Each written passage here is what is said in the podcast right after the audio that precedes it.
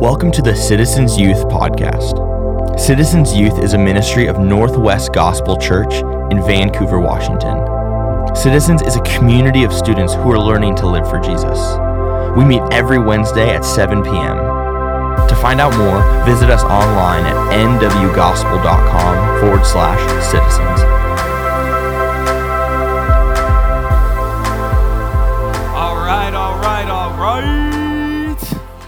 What's up, buddy? Welcome back. Hey, citizens, how you guys doing? Hey, Ashley, what's up? How you doing? You guys doing good today? Are you are you ready this evening? I'll tell you what, man. I'll tell you what. I, I have always loved you guys. I've always respected you guys. Today, my respect level took a little bit of a hit. I'm not gonna lie. Took a little bit of a hit. Me and Max, me and Max Burchett, me and Max, we were sitting back there, and Max Burchett is like, dude, these kids slept until 10. And I was like, watch this, man, we haven't even gotten started yet, Max Burchett. And so when the people up here said noon, I thought for sure, all right, like, enough's enough. Nope, you guys slept until noon. She, they said one o'clock, no hands dropped. They said two o'clock, I said, this is sin. It is time. I almost threw out my entire. I told Max Burchett, I was like, Max Burchett, we need to throw out this sermon right now because we just need to take an entire gathering to repent. Jeez, two o'clock. And what was the winning one? It was like down to Garrett, Skylar, and someone. And even Skylar, you know, when Skylar's like, all right, man, I'm beat at 5 p.m., you know there's a problem. And so Garrett knew be 645. 650. Jeez. Jeez. Oh, man. I need you guys to open up to your Bibles on a chapter about sleep. Um, turn to sleep. Wow. So you should be rested, is what I'm hearing. You should be rested. But that's okay. That's okay. It's summer. Everybody say, it's summer. I can sleep if I want to. My favorite, my favorite, my favorite, I was talking to somebody and I go, bro, you slept till four o'clock. Why didn't you just stay sleeping? He goes, man, I just had things to do. you didn't have things to do if you were sleeping until four o'clock, right? So, anyway, you guys doing good tonight? Are you ready? Here's what we're gonna do tonight. It's gonna be um, it's gonna be a different night. Um, it's gonna be a different night. It's gonna be crazy. Look to your neighbor and go, "It's about to go down." It's about to go down. For a few moments, for a few moments, I want to talk about I want to talk about moments in your life that change everything. Moments in your life that change everything. And so you think throughout history, right? And there are moments that we can look back on that we go, dude, because of that moment, everything changed. It was like a domino effect first place my mind goes to when I think of this. And like Jacob, Jacob said it earlier, he goes, Why do I think of negative right off the bat? I'm with you, bro. I'm just a negative kind of guy. But the first place my mind goes to, I think of September 11th, 2001. It's wild to me that some of you guys weren't even born yet. How many of you are alive, right? Probably just juniors and seniors, 2001. Yeah, wild. I remember where I was. I remember where I was. I actually lived in New York City when this happened. Our schools got evacuated. I remember going home. My dad was home from work because he used to drive trucks around there. And I was like, Dad, what are you doing home? And you just you just feel in the atmosphere, dude, something happened. There was a moment in our country, and ever since that day, everything has changed.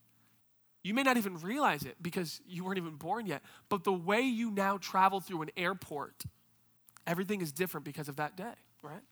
The process that you have to go through for, for taking off your shoes and your socks and the, the metal detectors, all those things that you're rolling your eyes at, you're like, why do we even have to do this?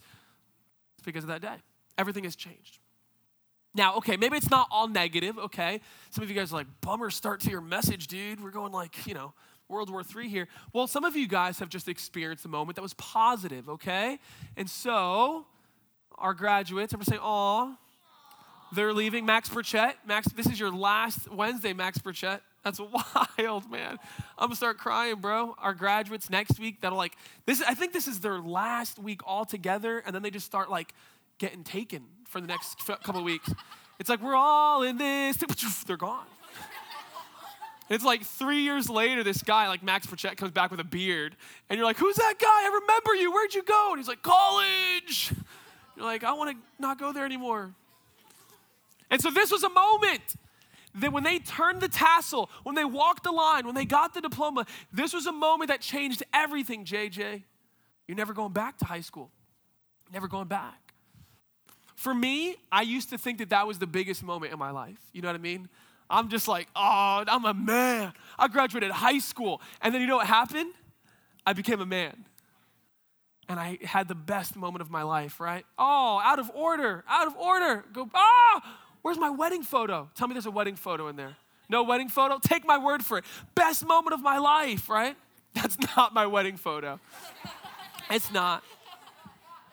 But I got married, you know? And it's like, you, you like, you say all the things when you're dating. You know what I mean? Like you're, you're engaged and you're dating, and you're like, I can't wait to say goodbye to goodbyes.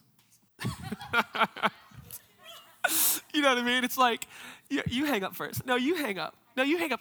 Or my favorite was like, Sam, seven more sleeps until we're married. You know what I mean? You just like, and you just think that it's like, oh, I'm still gonna be me, but then it's just gonna be a lot more fun and I'm gonna be married, but I'm still gonna be me. No, everything changes. I can't wait till we don't have to say goodbye. You never say goodbye.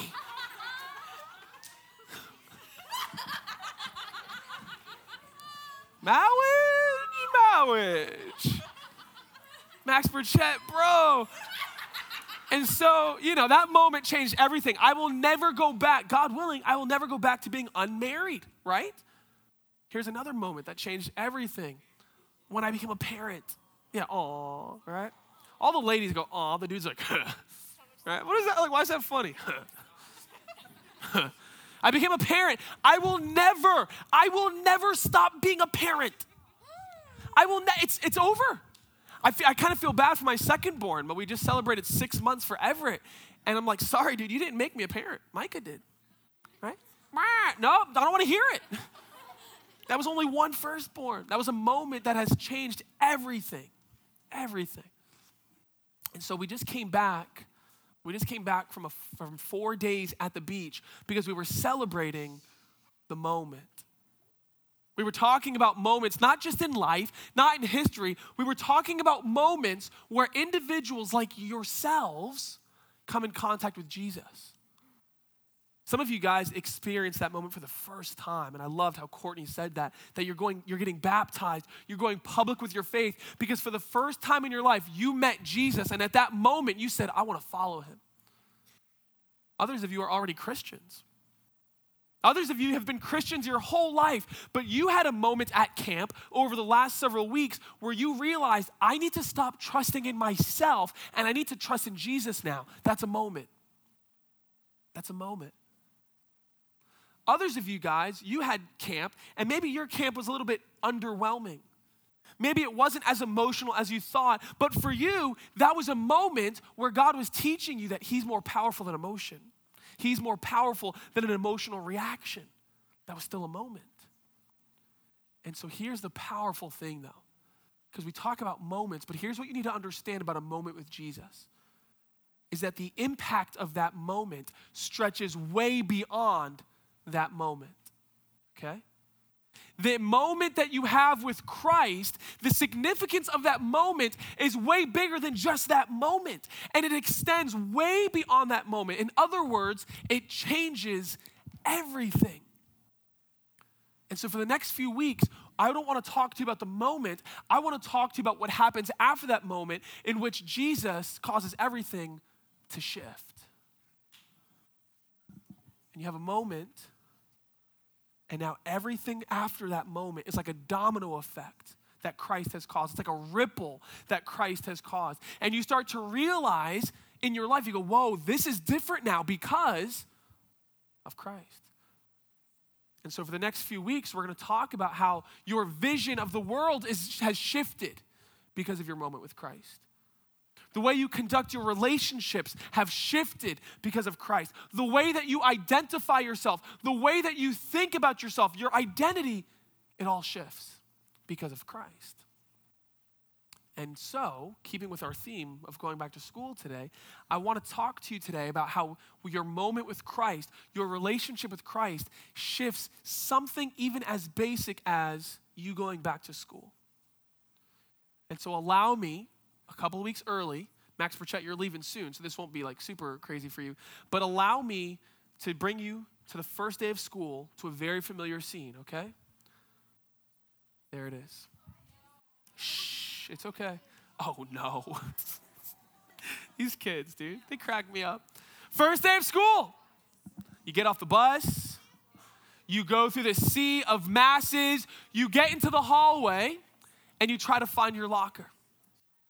And so you're finding your locker, you get the code, you have to have somebody help you, you're getting all the books, you're preoccupied right now, right? You're just trying to survive those first few moments of middle school or of high school.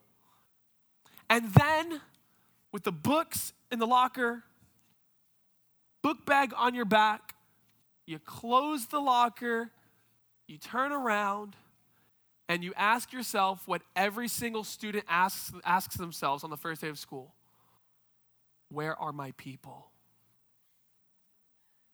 You know what I'm talking about? Every, all the busy things are done, right? The books are there, the schedule's done, and now you're just waiting. But as you wait, you're wondering, where are my people? Who are my people? Where do I belong? Where do I even begin to try in this sea of faces? And see, the thing is, high school culture has so many ways to make you organize yourselves and divide yourselves, right? High school and middle school, there are so many ways that are imposed on you that say, oh, you know where your people are? Where's your sports team? Oh, I know who your people are the people who have the same GPA as you. Oh, I, know who your people are the people who have the same homeroom as you. Oh, I know who your people are. It's the fellow band geeks. No, no, it's the art student. I'm a band geek. Don't you dare. Don't even start with me. That's an affectionate term, okay? It's your fellow art students. Oh, I know. It's the kids that you spend detention with every day, right? You're like, yeah, those are my people, right? Where are my people? Where are my people? And here's what I want you to understand, and here's what we're gonna do just for a few moments. You need to understand that on that first day of school, Jesus has shifted the way you answer the question where are my people? Your moment with Jesus, your relationship with Christ shifts the way that you answer the question, shifts the way that you approach relationships. And we're going to see it from a powerful little story here in Mark chapter 3. Are you ready? You're like, dude, we're not on good, on good terms here. You just brought us to the first day of school. That's not cool. Trust me, it's worth it, okay? It's gonna be good. So here we go, Mark chapter 3, starting in verse 31. Everybody say, Who are my people? All right, Moses, let's go. Let my people go. Here we go, verse 31. And his mother and his brothers came, and standing outside, they sent to him and called him. Okay, let's pause. Let's just go move this move through this story very slowly. Jesus is busy. Okay? Jesus, as we just saw at camp, Jesus is like a teaching machine. He's teaching, he's preaching, he's healing. He's like blind guy. See, he's just doing all of this stuff, right? Right before this passage, Jesus is in this like heated debate with these religious people who are trying to like match wits with him. And Jesus is just like with his pinky, like, like you can't, you can't hang with me. But he is so busy, Jesus is so preoccupied he hasn't really taken a break. He hasn't paused to eat. Maybe it's time for nature to call. Jesus, like maybe you're going a little bit too fast right now. And so his mothers and his brothers, they come to intervene. Right? They're like, Jesus, it's time to go get a Clif Bar. I mean, let's like, let's call it call a timeout here. You're just going way too hard. Right? a couple of verses earlier, it shows us just how busy he was. He says, then he went home, and the crowd gathered again so that they could not even eat. How many of you have a job? You showed me earlier. You have a job? How many of you go home from your job? Okay. How many of you expect that when you go home, your job is not home, your job stays at job? You know what I'm saying? Jesus goes home and they show up at his house. And it says that they showed up so that he couldn't even eat. So it's like dinner time, and Jesus, you can just imagine him with like that pork chop. He's like, ah duty calls. And Jesus goes. They could not even eat. And when his family heard it, they went out to seize him, for they were saying, He's out of his mind. Jesus, what are you doing here? You're so busy. Jesus, it's time for a break. And so, look what his friend, look what his family, look what his family does. They try to intervene. Here we go. Let's get Jesus to take a water break. Let's take him, let's get him to take five, grab a Clif bar, and we'll hit it again in the morning. So look what they say, verse 32. And a crowd was sitting around him, and they said to him, Your mother and your brothers are outside seeking you. Okay. So this is like, you guys are like, I'm waiting for the punchline. It's coming, okay? So Jesus is here. He's teaching. Who's around him? Who's around him? The crowd. Who's outside calling for him? His family. All right, so uh, we just got to, let's make this really clear. So we have the crowd. Who, who's right here? Guys, who's right here? Thank you. Oh, yes, conviction. And then who's outside calling him? Family. family. Right? So family is where? Outside. Outside. The crowd is where? Okay. All right. And so who's calling him though? The family. Okay, okay. You got the picture, right? I need you to understand. You want one more time? I got you, Rolly Roy. Right? So he's teaching, and the people around him are the crowd, non family, not like you guys, non family members, but then people outside are family. That's right. That's right. I need you to, I, we need to make sure we know where everybody is in this scene here because what Jesus says next is kind of going to blow your mind. Are you ready? Who's outside? All right, all right, cool, cool, cool. All right, here we go. Here we go. Here we go. Jesus, your mother and your brothers are outside seeking you. Let's actually treat you as the crowd. You want to be the crowd? All right, so you guys fill in here. And a crowd was sitting around him, and they said to him, It's like a weird zombie crowd or something. So you guys are the crowd, the family's outside. Look what Jesus says. This is gonna blow your mind. Are you ready, Max Burchett? Here we go. And he answered them, Who are my mother and my brothers? Uh oh. Guys, I hate it when Jesus works so hard that he like forces amnesia. Oh, Jesus. Jesus, you were so busy like knowing everything that you forgot the name of your mother and your brothers, huh? So who's around his feet? The crowd. His family's outside, and the crowd says, Jesus, your family's outside. And he says, Who are my mother and my brothers? Is Jesus suffering from amnesia? Has Jesus maybe forgotten? I mean, wouldn't you forget if you had like all of the knowledge of the entire universe in your mind? I mean, is that what's happening here? This sounds like something that I would try when I was a kid, but not because I was deity or anything, um, just because I was that kid. Like somebody's like, hey, your mom's calling you. Like, who's my mom? you know? My mom like, I'm gonna tell you who your mom is, right? I don't think that's what Jesus was trying, you know? Like, mom, who? Like, I'm gonna make you have amnesia? Like, that's literally something my mom would say. She would probably say it with a funny accent too. I'm gonna give you amnesia. What's happening? Jesus, have you really forgotten? Maybe all of the crowd and the family talk has made Jesus confused. What do you think? Who are my mother and my brothers? I don't think Jesus forgot. I don't think he was like, what's her name again? Uh, Mary, Mary, Mary, did you know? I don't think he forgot. Here's, what it, here's the point Jesus knew exactly who was outside. Jesus knew exactly the name of his family, but he was about to use this as an opportunity to teach people how to answer the question Who are my people?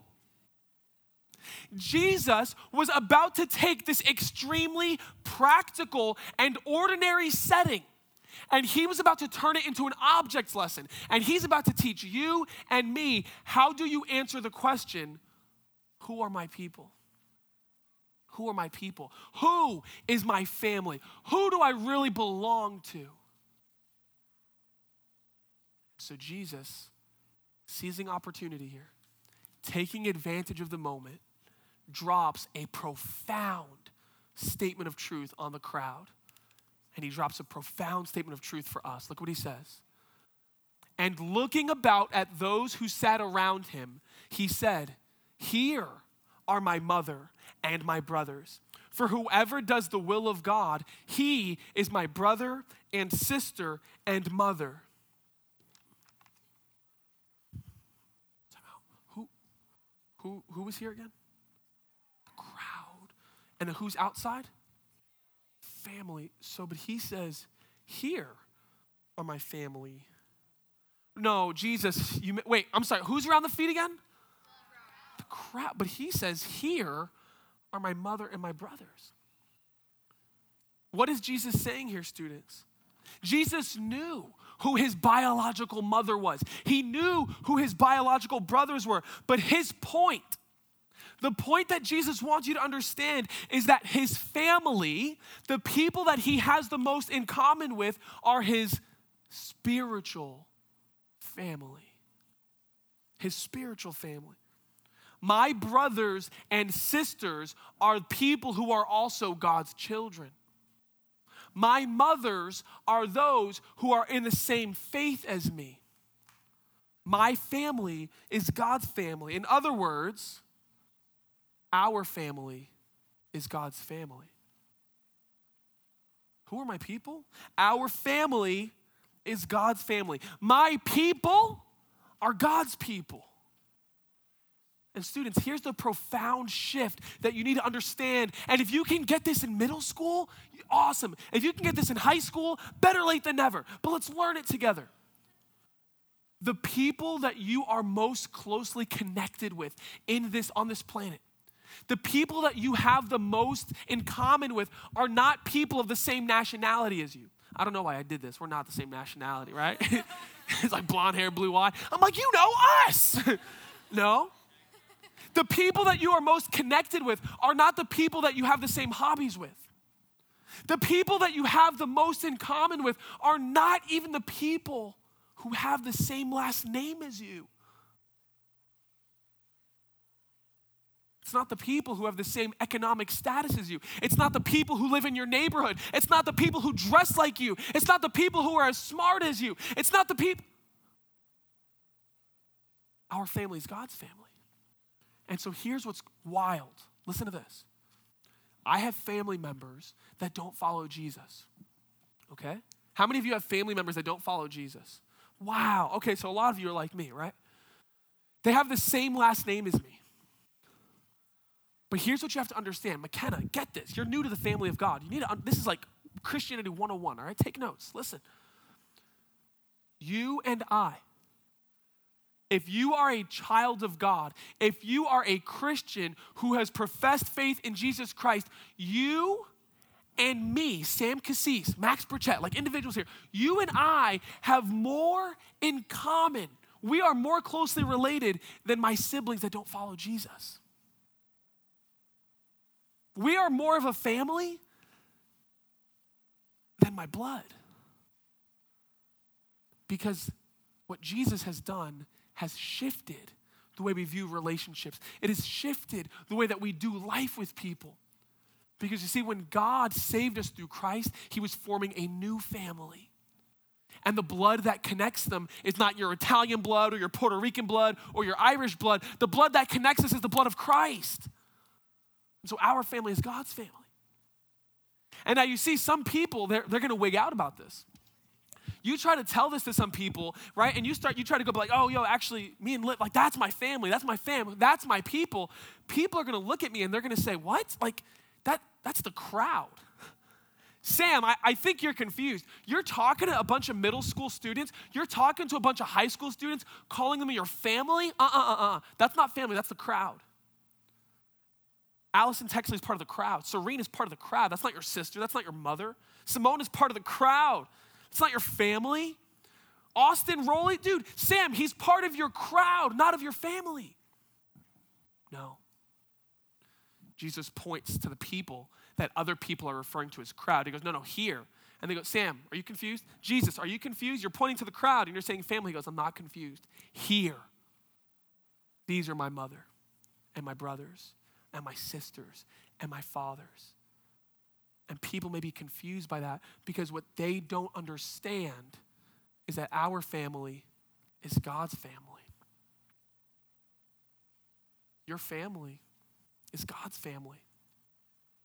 more than your fellow bandos, more than your fellow art sisters, more than your rugby team, more than your swim club, more than your track team, more than your nationality, more than your neighborhood, even more than your blood. The new family that God has made and brought you into because of Jesus, that is your family. And so the result is this the result is a hodgepodge of students who, if it were not for Christ, would not be friends. I'm just gonna be honest. You guys, it, like, you're like, what are you talking about? This is my soul sister. That's because you're super theologically astute, right? But other people look at you and they go, what do you have in common? What do you have in common? Dude, I loved at camp, right? Because we had kids in our cabins that are just, they don't, you wouldn't think they fit because high school culture tries to divide you up one way. But when you look through God's filter, when you look through the reality that our family is God's family, you go, oh, I get it. I now know why Haley can be friends with Jacqueline. Oh, I get it why Jacqueline can be friends with Gabby, even though they seem so different. It's because our family is God's family. Your family, students, is God's family. And so when you show up on the first day of school and you finish the locker and you turn around and you say, Who are my people? Your people are right here. Here are your sisters. Here are your brothers. Here is your mother and your father.